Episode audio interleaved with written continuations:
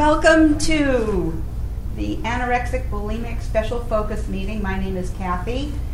I'm a vomiter, binge vomiter, compulsive overeater, and I am your speaker for this meeting. And there may be one additional person, but I understand that person may be sick. Please join me in the serenity prayer. God, God grant me the serenity to accept the things I cannot change, courage to change the things I can, and the wisdom to know the difference. I will not mind be done. My book, my sponsor says we have to say that as it is in the big book. But I will not mind be done at the end. Okay, before we get started, sorry, I'm a little nervous. We ask that all cell phones or other electronic devices please be turned off. To protect our anonymity, please, no photography, video, or audio recording is allowed. The opinions expressed here today are those of individual OA members and do not represent Region 2 or Overeaters Anonymous as a whole. The format for this meeting is uh, 55 minute sessions as follows a short reading, then we will each share, there's supposed to be another person who may show up, I don't know. I'm going to share for 20 minutes, and if the other person comes, they have 20 minutes. Sorry. the topic for the special focus is anorexia bulimia. Um, some people say restrictor, and I say vomiter because when I started there was no word for bulimia. Okay, the following is a reading from OA members come in all sizes. It's a pamphlet and it's from pages 1 2, pages 1 and 2. Many of us come to OA desperate and unhappy. As we listen to those who have been in OA a long time, we come to realize that it is not how much we weigh or even how much we eat or don't eat that brings us to OA. It is the ways we have desperately tried to control our food, eating, and weight. Some of us have tried to control our weight with extreme diets and exercise regimes some of us have gained and lost the same 20, 25, or 4 pounds for many years, and the struggle has left us demoralized, frustrated, and feeling like failures. Some of us are so afraid to get fat that we starve ourselves for periods of time, or we get rid of excess food by throwing up or purging with laxatives. But no matter how different our bodies may look, or how different our behaviors around food and exercise may be, we all share two important things a problem. Despite our willpower, desire, and efforts, we have been increasingly unable to control our behavior around food. A solution, we have found a workable solution in the 12 steps and the Fellowship of Overeaters Anonymous, and we have found that they work equally well for anorexic, bulimic, or compulsive overeater with little weight to lose. Okay, I will now share my experience, strength, and hope on this topic. Sure I do this right. Okay, somebody's going to kind of watch for the 20 minutes, which will be five minutes to 11. I'm going to, I don't know how that's going to go exactly. I'm Kathy. I'm a binge vomiter, compulsive eater. I can't. I'm Kathy. A little nervous, sorry, hands are shaking. My nervous is um, part of my surrender, and it's I have been doing this, I've been in program a long, long time, and it doesn't matter. If I'm standing in front of the room and I'm going to share my story, I'm scared. I'm scared that my story is going to be too creepy, too too much trauma, too much whatever. I still feel like I'm either worse than everybody else or more horrible or more whatever. So, and today I'm feeling a little even more vulnerable. I've got some issues going on in my life, like most people do, and so I'm feeling a little vulnerable, I've made a few phone calls, been a little teary. Um, just to tell my background a little bit, um, I'm going to put out a few things. I'm going to put out a few things because when I came to this program, I was 17 years old. It was 1965, and I had already been vomiting for three years. And I found OA in the San Fernando Valley, in the Van Nuys, huge, gigantic, and that's been 110 people there. I'd already done Weight Watchers. I'd already done other lots of other things. But with all those people there, I talked about binging. Everybody talked about binging, but nobody said they gagged themselves and threw it all back up again. And my mind was so addictive that I was doing this all day long, getting home from school, binging, throwing up, binging, throwing up. It just was madness. And I couldn't be the only person in the room who said this. It was this, I thought there was nobody else on the planet. So I did get a sponsor, and um, I don't want this to sound like she was bad, but I was a teenager. I was hyper, I was very active, and we had only gray sheet, two fried eggs, and a half a cantaloupe or a half a grapefruit every morning. Only I, one time after three months, had a small glass of non fat milk, and she fired me. And I went away to college knowing that you're supposed to do things like this. I, that is how I thought you were supposed to live. You were supposed to see what the rules were, and you never, ever are allowed to deviate from the rules. So I took Gray Sheet with me to college, and for about three weeks I white knuckled, and that didn't last very long. Um, I was a binge eater. I would eat in the cafeteria, stuff myself with huge amounts of food, and then go downstairs. I was the only person who knew where every single bathroom at UC Irvine was, um, including the downstairs one in the dorm where nobody ever used it. it was, I was the only person who ever. They didn't even know there was other people in the dorm didn't even know there was a bathroom there. But I had to work in the morning, stuff myself, work at the cafeteria, stuff myself, run back, throw up in that bathroom, then run back to class, and it was horrible.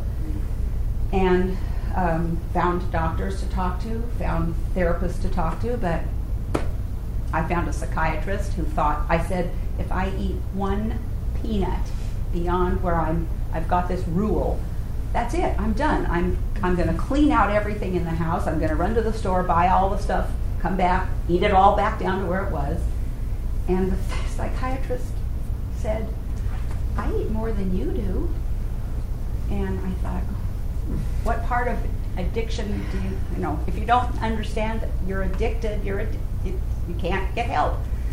So, um, a mom who was a therapist. That was not very helpful either. I don't want to. I don't want to. You know, for me, when I came back into program in 1980, I was 32, married for the third time, still binging and vomiting. I think my top weight, I'm five feet one, and I think my top weight was uh, about, I think it was 139 or 142. So for a person that my size, it was pretty a lot of weight. That was with throwing up too. I got not so good at it. I got to the point where I couldn't, I had no gag reflex left. And so the part of my story that's hard to say are the other creepy, destructive things that I, the tools that I used to gag myself. I was deathly afraid that one of them would get caught, go down, and I'd have to go to the emergency hospital, and then everybody would know what I was doing. That was my big fear. And when I came back in 1980, the surrender, I guess, at that point was total. I came into a Tuesday morning meeting at the Darby office in Reseda there were 80 people in there. And I listened for that Tuesday morning meeting, and then I waited the entire till the following Tuesday, not thinking that maybe there were a few other meetings in the planet, but I wasn't. I just thought, well, I found this meeting, that was good enough. When I went the next week, I could hardly keep my eyes open. I was listening to people, and I kept feeling like, God, I'm just falling asleep. And I leaned over to a teenager, and I said, I throw up. Is it okay if I say that? Here? And she said, You can say anything you need to. And I'm shaking, I guess. I don't know who that person is. I may never have, may never see her ever again, or maybe I've seen her a thousand times. I have no idea who she is. But that young lady saved my ass. Um, that day, in a three minute share, I, I listened, and those were meetings were always an hour and a half, so we had more time, and they were big meetings. And finally, I was take, trying to get a turn, and I'm like, and I shared every creepy, scary, horrible thing, including the bedwetting, including the everything that came out, all in one three-minute share. And across the room, a lady named Beverly, who was grossly obese. I was looking at her while I was talking, and she had tears in her eyes. And I thought, oh my God, she throws up too. And I came outside from the meeting, and they have the, at that in that those time, at that time they had, because the meeting was so big, they pulled a table outside and they put all this literature out. And um, one of the pamphlets, which we still thank God have, is If God Spoke to OA. And I literally can remember doing this. I walked out and I thought, I'm looking at this literature and I am a freaking know it all. God, nobody can tell me anything. So I see this pamphlet and I thought, oh my God, this must be really hooey. This is really going to be stupid. Let's see what God. That was my attitude. And I bought the pamphlet. I think it cost a dime at that time. And I was reading that pamphlet, and it said, um, it's in it's in AA too. It said, "I haven't given you this because of your brains. I haven't given you this because you're a scientist or a teacher or a doctor or I've given you this because you have an understanding heart." And I thought, I heard in my heart, I heard somebody else around me has the same issue, and I will understand if they share it. So from that moment, and that's 33 years ago, from that moment, um, I knew that my binging and vomiting and gagging and the whole process was a gift. And it's really hard to say that out loud. It's hard to say using the stick end of a toothbrush and holding onto the bristles and ramming my throat, bleeding and the whole thing, turned out to be a gift. But um, because of the compulsion, because of my, you know, digging my heels in and being stubborn, just God, not not willing to quit no matter what, doesn't matter. I'm just gonna, you tell me no, I'm going to dig in and I'm going to hang on until it goes the way I think it should go. And I got a sponsor, and she had not spoken about being a vomiter at the time, but it turned out after my, I, I started speaking in the meetings, raising my hand and saying, I'm Kathy, I'm, I'd say, I'm Kathy, I'm a compulsive overeater, and the whole room said, I, Kathy, and then I had to say, and vomiter, into this dead silence oh God, that was so hard. And I went to a retreat in Malibu, and there were probably 300 people at this overnight retreat. And I just went, oh crap, I gotta go speak. And I went up there and I went, I'm Kathy, I'm a compulsive, I'm a, I'm Kathy, I'm a vomiter and compulsive overeater. And they all went, hi Kathy. And all of a sudden it was like, that was it. So for that whole year, everywhere I went, I just said vomiter and compulsive overeater, vomiter and compulsive overeater. And we started dozens of meetings. And every time we started a meeting, there was another young lady and, and me. Every time we started, there were men also, young, young teens. We would have 30 people who would show up, and it was almost always teenagers, not every time, but 30 people. We thought, wow, this is amazing. We're all getting help. And the next week, there'd be six. And the next week after that, there would just be the two of us, and we'd keep trying, and couldn't get a meeting going. And so at that time, um, there was no word. I, I, there might have been a word, but I wasn't aware of the word bulimia. And we thought we had to have a special meeting because you know people were like, they were coming up to us asking us how we could throw up they were coming up to us and saying, You're disgusting, or, you know, ew, that's horrible, that kind of thing. And after a while, I realized giving up the bulimia is so hard because you get the food. Mm-hmm. Because you get it. I get it. I get to eat this thing. And then I get rid of it and I'm not fat. And so I, ha- I had a few friends that were fat, and I was envious of them for having the guts to be who they actually were. I didn't have that guts. I was a fraud from the get go. Anyhow, um, I started going to regular meetings again. I started going in saying, Thank you. um, I started going in just saying, Okay, here goes. A way OA better find a way to accept me because I started saying, I'm a, I'm a member because I say I am. I'm a member because I say I am. And I kept reading the third tradition. The only requirement for OA membership is the desire to stop reading, eating impulsively. Every time I, even to this minute, even just now saying that, if that tradition had not been there, I would be zero. But it said, it said, You don't have to stop. Because I couldn't stop. Nothing was going to stop me. And I know if I want to say that if a person in here happens to be a brand new person to OA or any of the 12 step programs, when I came, I thought this God stuff was absolute shit. I already had spirituality. I knew that the planet was run by science, and I don't know. I thought I was this really spiritual person, so hmm. they couldn't tell me anything about God. And over time, because I had a huge amount of anger, resentment, sorrow. I've had a lot of trauma in my life. And over time, I, I had that one first sponsor who was my sponsor for 13 years, no matter what was going on, she said, blah, blah, blah doesn't take, take care of your needs. God takes care of your needs. And I, I can literally, I can act this out so many times. I look at the thought, what in the frick is she talking about? I have no idea. But over time, I, I have had people in program who don't quit on me. They just say, okay, just, you know, you can do it your way as long as you want. Just keep going. And they'll say, you know, God, you know, you might ask God for help. You might, and I'm like, oh, God, I cannot believe I'm doing this.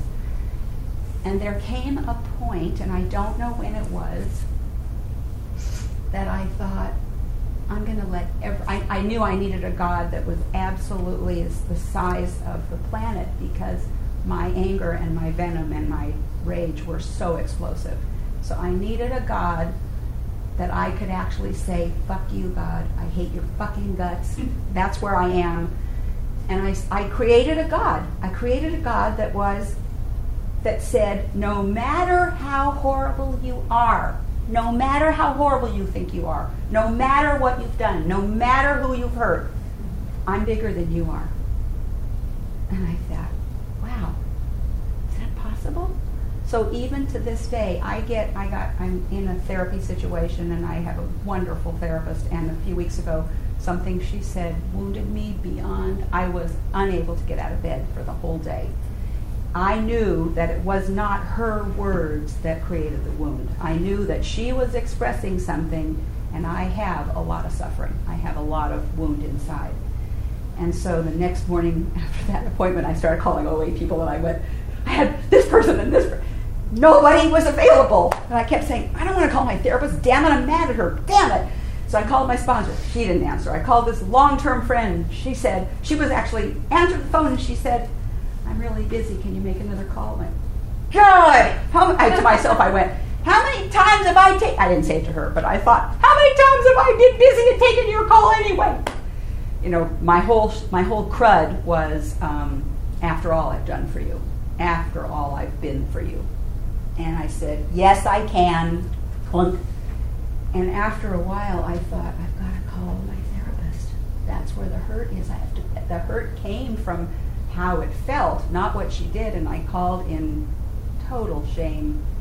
And I said, left a message. I said, I love you and I trust you, but what happened yesterday has left me feeling like absolute garbage. And I had written that. I had written, God, I don't know what happened to me, but I know I am garbage. And this is two weeks ago. So these wounds and these hurts take time. So she called back and she said, Let me try to say what I said yesterday in a way that's, that's, that you can hear better. And it was so loving, and I could feel the sense of loss and the sense of being alone. And I have this baby inside that is always going to be there, and she's very badly wounded. Nobody did this to her. Nobody picked her up and cradled her and took care of her. But I'm not just six hours old anymore. I'm 65, and I am learning through people here and through some good therapy too. For me, that's important. I'm getting the sense that there is a part of me now that can pick up that baby. I actually see myself sometimes sitting down, and I have a lap, and there's this two year old, and it's two year old Kathy, and I am holding her.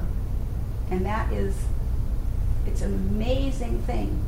So for me, the spiritual part of the program has led me to say, I believe that, this is just my opinion, every single thing in every aspect of my life is a God process for me.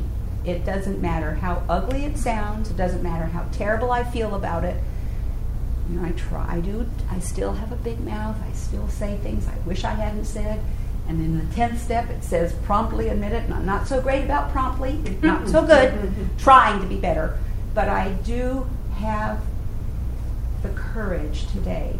I have the courage to pick up the phone, maybe to call 10 people first, which I usually have to do, and I can say, I think I said something that might have felt really awful, and I am really sorry that I said that. You know, I can't make it be unsaid. I can't make it be unsaid, but I can say, I am sorry that that's what I said. And I'm not completely demoralized by total shame just because I said a hurtful thing. So, uh, in the Sunday morning meeting, I'm wrapping up, thank you so much. In the Sunday morning meeting, oh, wonderful. Okay. In the Sunday morning meeting here at Eisenhower Medical Center, it's every Sunday morning at 9:30, about, um, let's see, I guess late February. I gave them notice, and I said, I'm going to be taking a 28-year chip. And when I was nine months pregnant for, with my oldest son, who was just turned 28, I got off the elevator for my last appointment, and I had been binging and vomiting off and on during the pregnancy. Thought I was being perfect because I was coating my stomach with cottage cheese first. Oh, God. But I got off the elevator out to here, and I thought, I literally thought it was it was February 20th, 1985. I thought, God, I don't remember my last binging and vomiting episode. And I thought, could I possibly be abstinent? And from that day, I have had 28 years of relief. Do I ever eat something I wish I hadn't had eaten? Of course. Once in a while, not too much, but once in a while, I actually, not too long ago, had this, was walking by something in my house, and I thought, God, I feel like, oh, I think I'll go throw up. Holy crap. I actually had the thought, I could feel that, Jesus, I could get rid of this.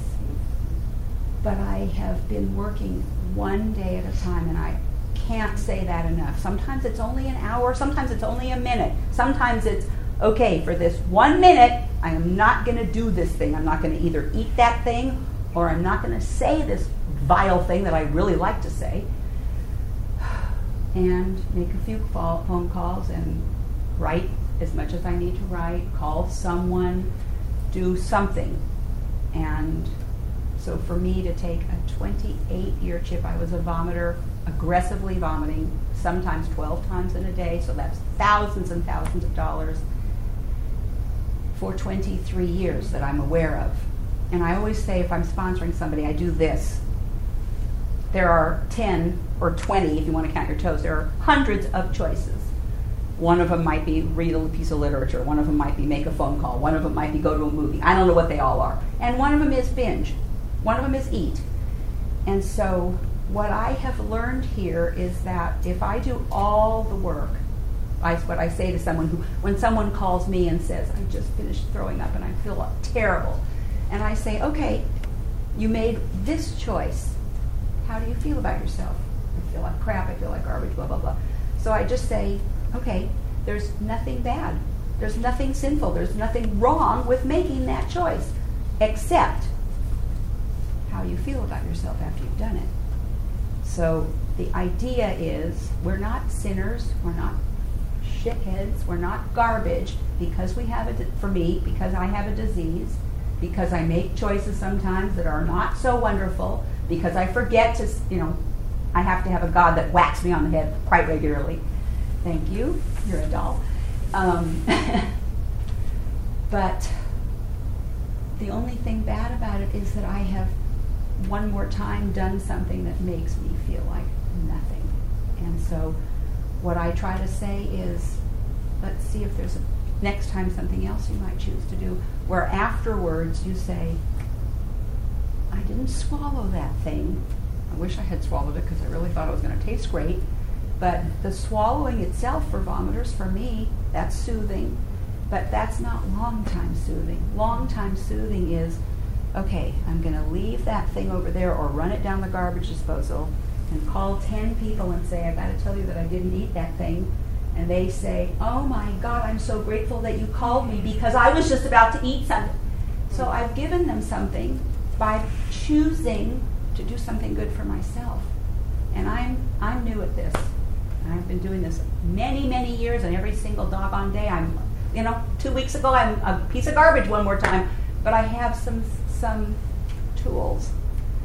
So my only thing to say is, just in case you might be a brand new person, give it a try. Listen, take take anything that works for you. Dump anything that doesn't.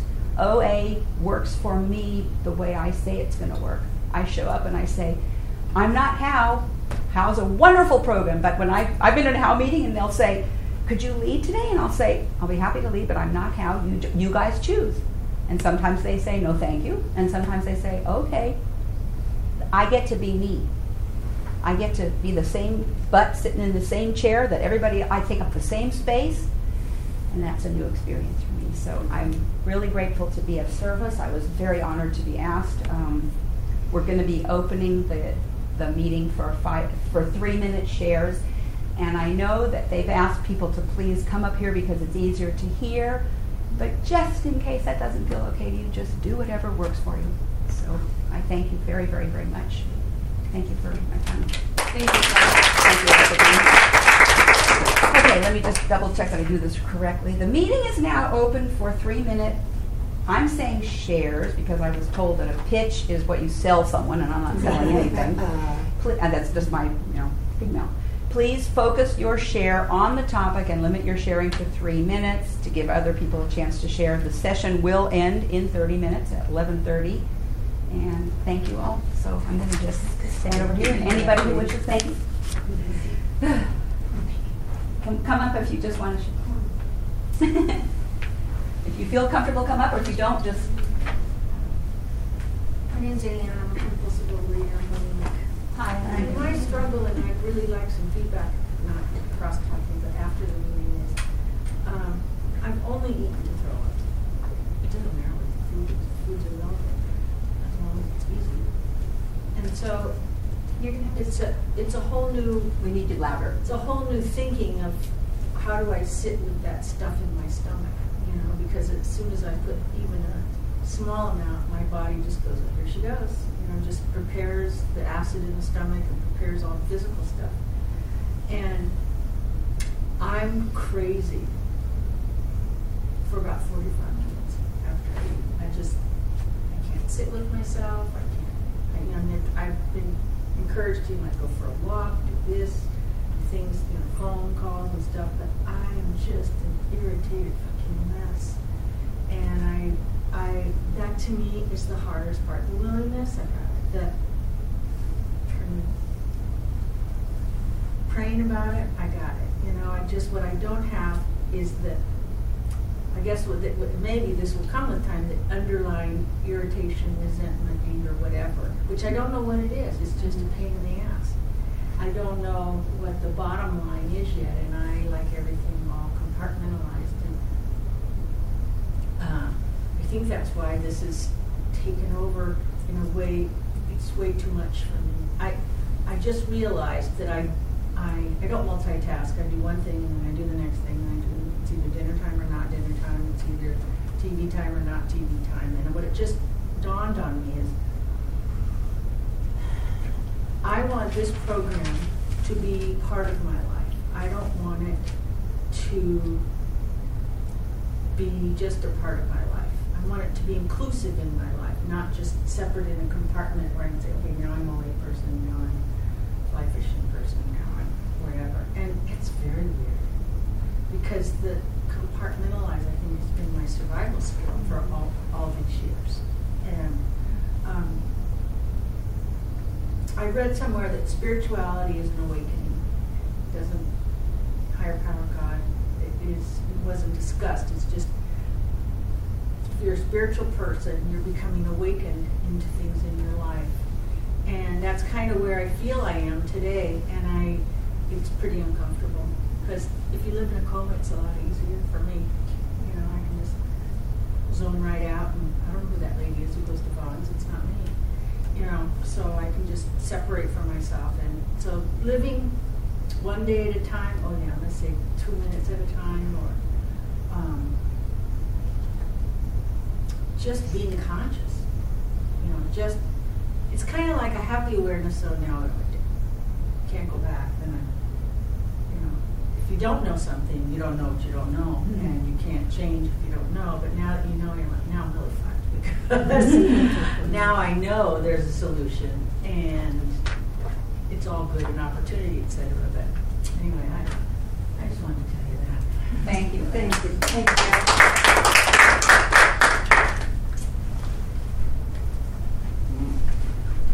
Hi, I'm Catherine Eater. Hi, Catherine. You know, I've been an anorexic, bulimic, eater. I've been 77 pounds. I've been 240 or whatever.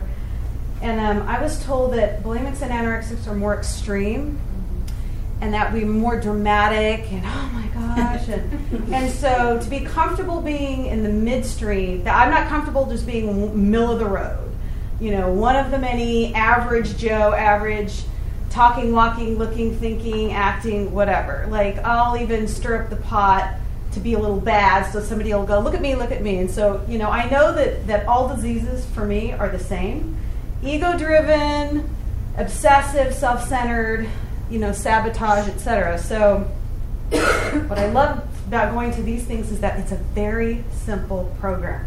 It's it's the 12 steps and 12 traditions, and that is the disease.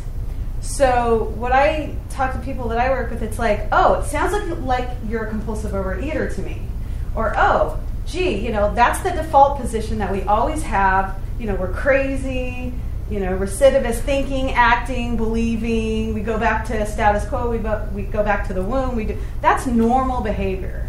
So, and you know, I love that. I love all twelve step material, and one of them says, if you're shocked, surprised, whatever that you do this, there's that. That's just a that's a that's an ego thing. So for me, I love that process. To me, the bulimic anorexic thing is so hard because the thinking is the hardest thing that goes away. That perfectionistic you know, black and white, got to have it absolutely perfect. I'm not going to start it until I'm absolutely 100% ready. You know, I still do that at work and I get tripped up, I get called on the carpet. But you know, we got to I need I the reason I need people to go, you're being too hard on yourself, honey. You, you know, it's okay. We love you. You know, this is normal. Just look at where you've come from. So for me, I haven't had perfect road either because I'm used to being underweight, even in OA, or really fat and I did all the programs how and all that, and I would all, always overshoot the mark because I wasn't comfortable being a normal size ever. And so I would be the best person. If you said three calls, I'd make 15 calls. if, if you said go on that first 30 day food plan, I'd stick to it for six months, you know, because I didn't want to deviate from the plan ever. So you got to have, for me, I got to have a sponsor that knows me and that calls me on my little things and doesn't, you know, I have a unique situation, which is whatever it is. And so for me, I have to be around people that know me and that can recognize what I'm doing. And I, more than that, at some point, I this higher power has to be it. And that's what I need reminding always is that it really is a higher power thing. And I was also told, you know, 12 step people always, without exception, have a, a problem with the idea of God and they're always without exception the people that need it the most.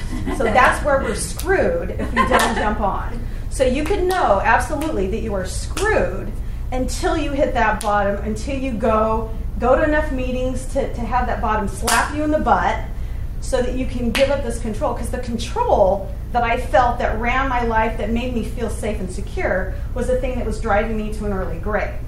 And you can know that intellectually forever but you're not done till you're done. So you got to make yourself ready to be done. And that's what I would say. Just keep coming back no matter what. Love everybody I'm glad you're here. Who'll be next? I'm Kathy, compulsive reader and bulimic. Hi, Kathy. And um, boy, I really appreciate your story and thank you. Um, I, it's mine is kind of similar. I started the bulimia in high school. And it was uh, like a fun thing to do, you know, go binge and purge. And then um, I, I started some very dangerous laxative abuse um, that probably went to about my 20s. And um, I, uh, in college, I found OA, and um, you know, it's funny because I went to a gray sheet meeting. That would have been um, like I don't know, 1973 maybe, and or 74. And um, what really helped, you know, OA has helped me at different times in my life in different ways. And at that time, you know, I was trying to get through college, and um, the gray sheet really kind of helped me at that point have a real structured plan. And the structure in that helped me get through college and, you know, go- on to have kids, become a nurse, and all that stuff. But um, I, um, my story is is some great recovery and, and some relapse. And so I was kind of back and forth to OA and the bulimia got kind of bad again. Not the laxative. I haven't used laxative since 73 or whatever. But um, in um, when I was 44, I'm 60, so that would have been about 16 years ago. Um, I was desperate again, came to OA. I started the binging and purging. And with me, the purging does not keep my weight down. It, I always end with a binge. I mean, it just, you know, when you purge, you're starving afterwards, and then all, you know. So I, my weight was the highest when I was purging the worst. Know, I got close to about like 190. I was 198.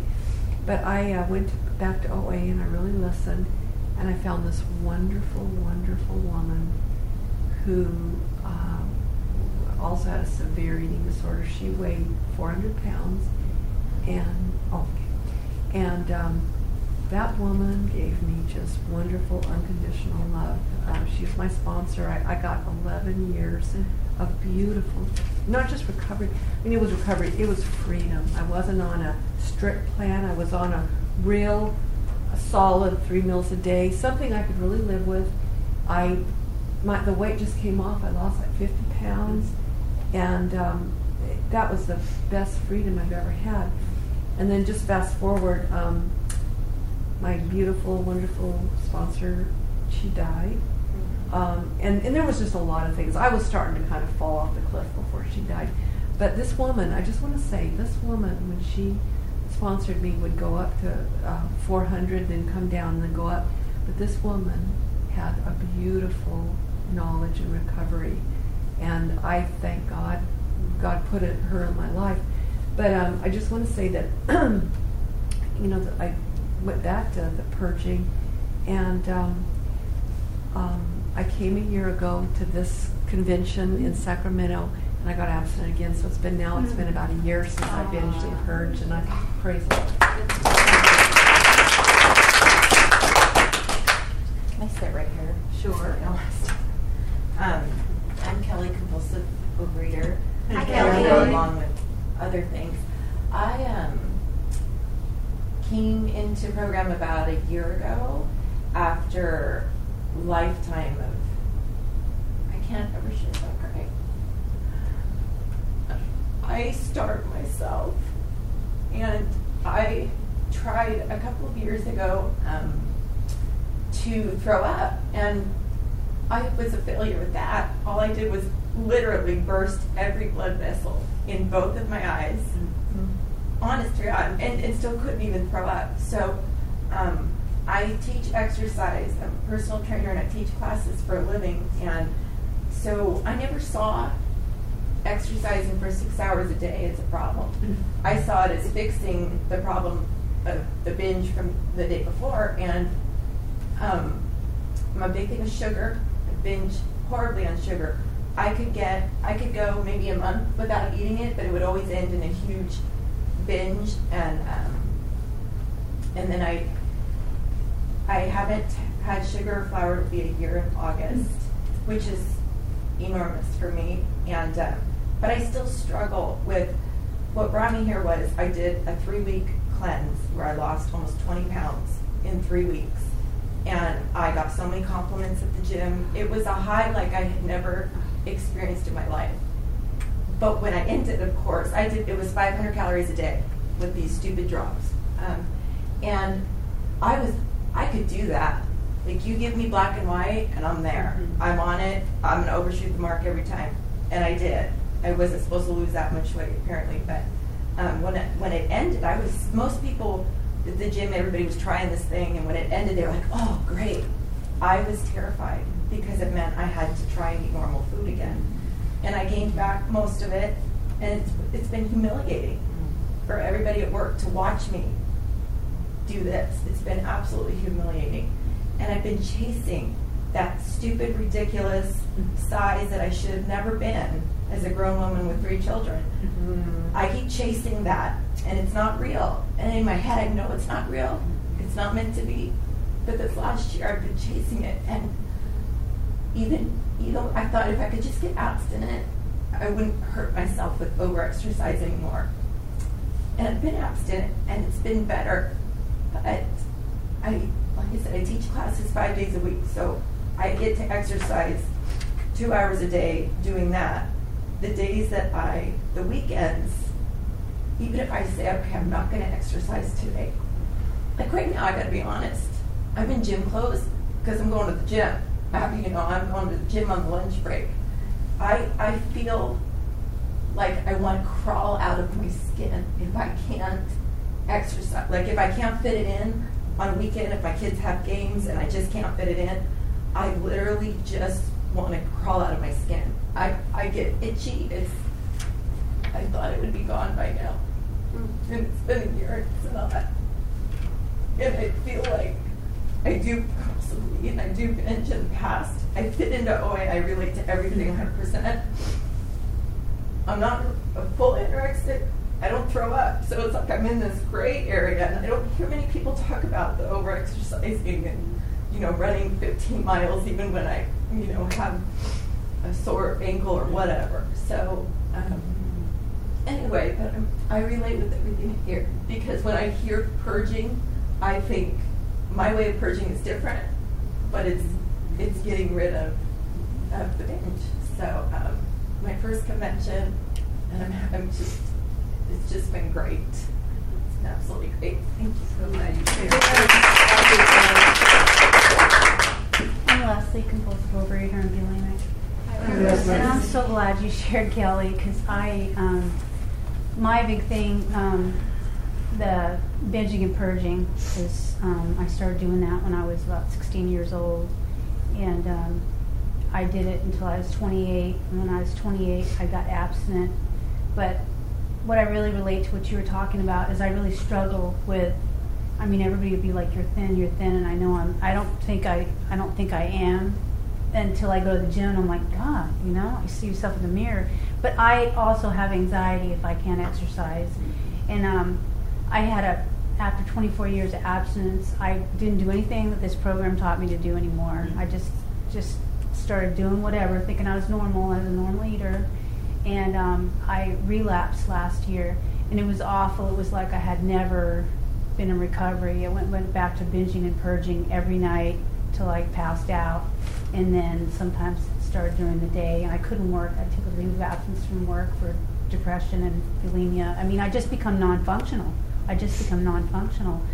But when I was in treatment, I realized that I didn't, you know, I had like this time to like do, you know, prayer and meditation, you know, just I don't know. When I had time off, I was it, it was easier to do the OA stuff. It was easier to easier to talk to God and and you know it seemed like to spend time doing you know reading and, and meditation. And um, I realized that I didn't have to exercise all the time to be okay. But then when I went back to work and the stress, and it's like I go back to the same things that I did before. Not all of them. I have almost six months of absence, thank God, because of this program.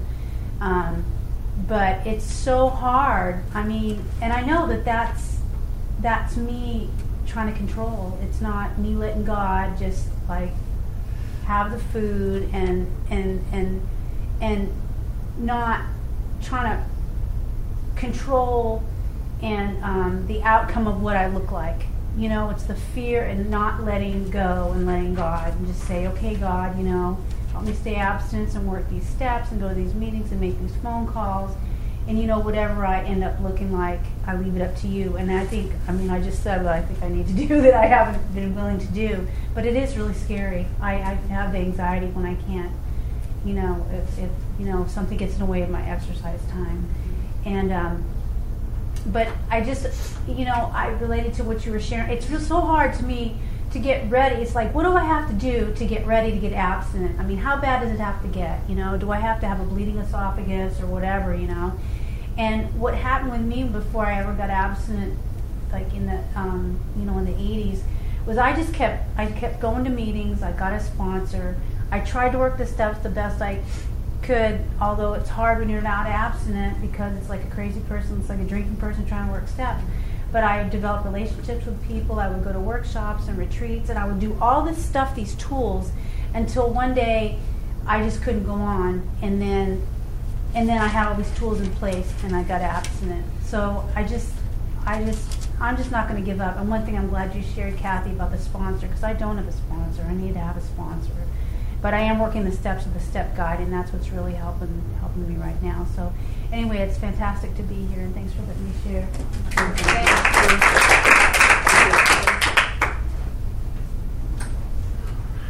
Um, I'm Kurt, and uh, I'm an anorexic.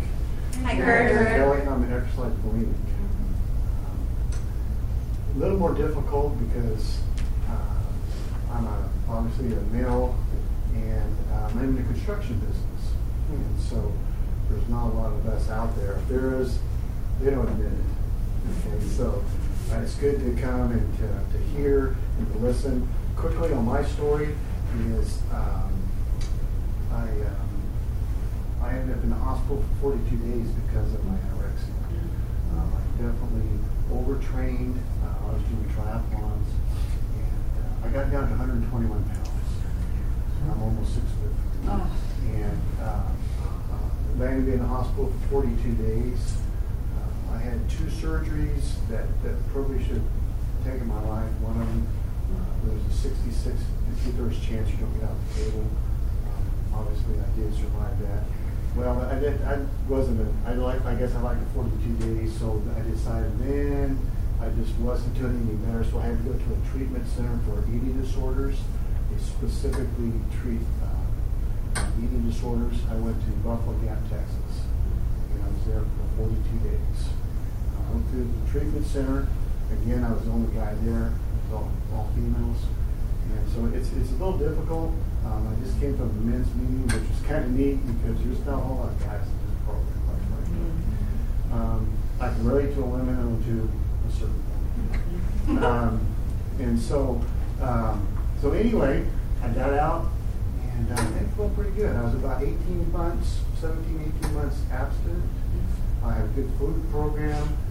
Exercise was pretty much under control. And then I started slipping, and then I got into full-blown relapse first part of this year. And uh, I knew that I was in trouble again. I went back to Shades of Hope uh, March 10th, and I, I checked in, and then I stayed for another 60 days. So I, I was out uh, around May 10th or so. So I've been absent now since March 10th till now. Um, but it's struggle. I mean, it's a true health struggle. Um, it's a struggle for me to eat. It's a struggle for me to uh, stay on my food plan. You know, it's a struggle for me not to go. When I would exercise, I'd exercise four to six hours a day. And I was running 10 miles. I'd ride my bike 25, 30 miles. I'd swim a couple miles. That's a normal day. And then on Saturday, then I really get lifted. And so, um, so, um, but I just, I just, you know, I just struggle with it. Um, I've got an exercise accountability partner now that I have to have, like, and so they, they keep monitoring on me. I've got people, I've got an accountability team I've got to answer to. Uh, and uh, there's about half a dozen of them. And at any point, at any time, they can ask me any questions I to have, and I have rigorous about it. And so, uh, so anyway, um, it's just good to be here. It's good to share. And, uh, thanks for me share.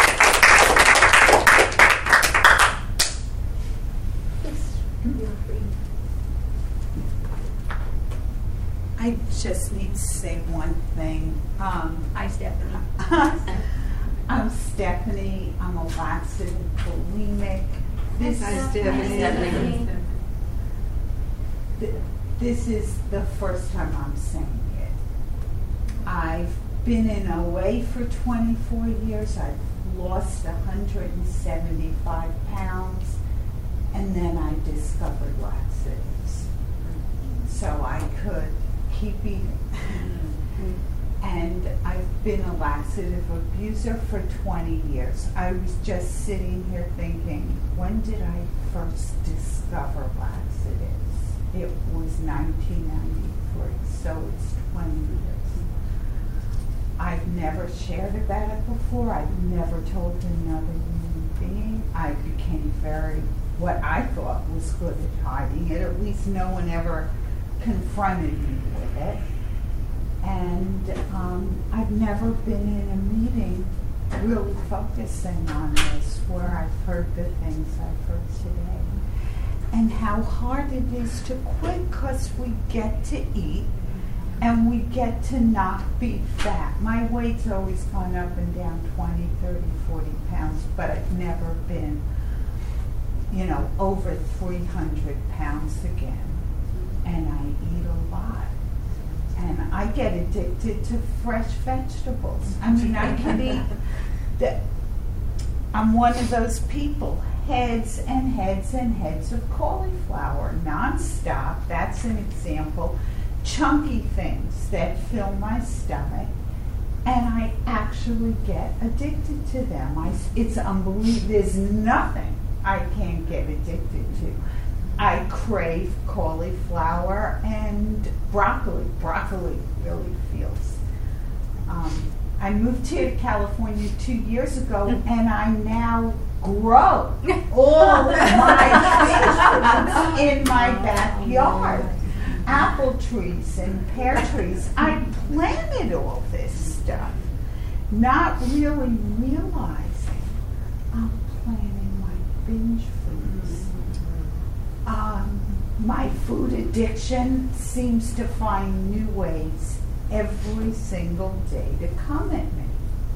If I deal with one food related problem, I just somehow morph into the next one. And it's endless. And um, I'm addicted to so many things. Anything that I could ingest. Um, it's great to finally say it. Thank you. Thank you. Hi, my name is Sima. Um, I've had all three aspects, anorexia, bulimia, and um, compulsive eating. Hi, Sima.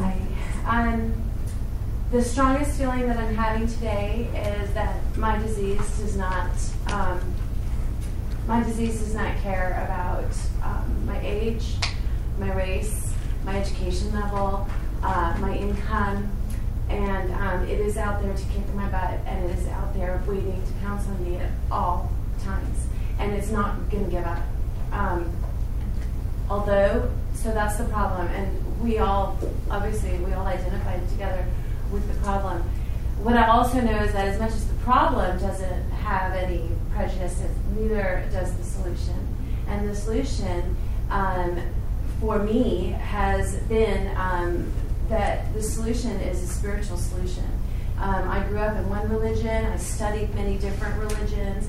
Um, I grew up in the entertainment business, a gymnast, a swimmer, an athlete, and I was always in small clothes. I was always in front of mirrors. I was, um, you know, I've been about 40, 45 pounds less than I am today. I've been about 60 pounds more than I am today.